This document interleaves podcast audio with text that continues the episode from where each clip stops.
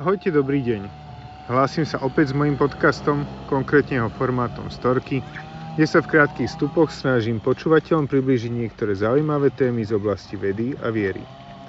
Následujúce epizódy by som rád venoval vzťahu náboženstva a duševného zdravia. Na začiatku začnem všeobecnejšie. Počet štúdí hodnotiacich účinky spirituality a náboženstva na duševné zdravie sa za posledných niekoľko desaťročí zvýšil natoľko, že existuje množstvo dôkazov naznačujúcich vplyv v tejto oblasti. Výskumy naznačujú, že náboženské presvedčenie a prax, čiže religiozita, je spojená s lepším duševným zdravím, konkrétne nižšou mierou depresie, úzkosti, nadmerného užívania návykových látok a samovražedného správania. Religiozita je spojená aj s lepším fyzickým zdravím a subjektívnou pohodou. Výskumy tiež naznačujú, že náboženstvo a spiritualita môže zlepšiť proces zotavenia sa z duševných chorób. Ukazuje sa, že zotavenie sa zo schizofrénie je výrazne lepšie v krajinách s vyššou úrovňou religiozity. Možno sa teda pýtate, akými konkrétnymi spôsobmi náboženstvo môže ovplyvniť duševné zdravie. Napríklad pravidelná návšteva miesta uctievania, začlenie jednotlivce do komunity ľudí, ktorí môžu ponúknuť materiálnu, morálnu, emocionálnu či sociálnu podporu.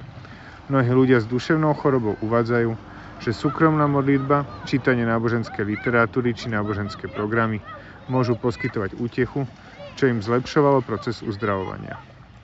Náboženstvo dáva ľuďom niečo, v čom môžu veriť. Poskytuje zmysel pre štruktúru a zvyčajne to uskutočňuje v skupine ľudí, s ktorými je možné byť spojení cez podobné presvedčenie. No a náboženský rituál pomáha ľuďom vyrovnať sa s ťažkými životnými situáciami, ako napríklad strata blízkej osoby, a poskytuje štruktúru, pravidelnosť a predvydateľnosť a tým aj čas na odpočinok, napríklad na sviatky a iné špeciálne obdobia roka.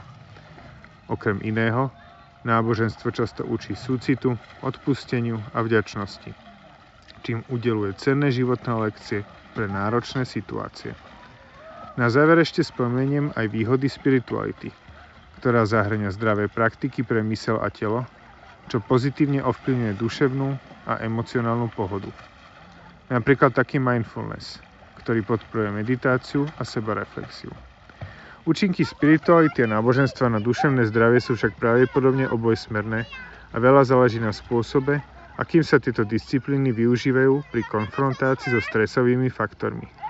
Mechanizmy ovplyvňujúce duševné zdravie zostávajú v mnohých prípadoch nejasné a sú potrebné ďalšie štúdie skúmajúce ich vplyv. Napriek tomu na základe súčasných dôkazov existuje množstvo praktických klinických aplikácií prvkov zo spirituality a náboženstva v oblasti duševného zdravia a psychiatrie. Ďakujem vám za pozornosť a dovidenia pri ďalšej epizóde, kde sa už pozriem na konkrétne podoblasti tejto veľkej témy.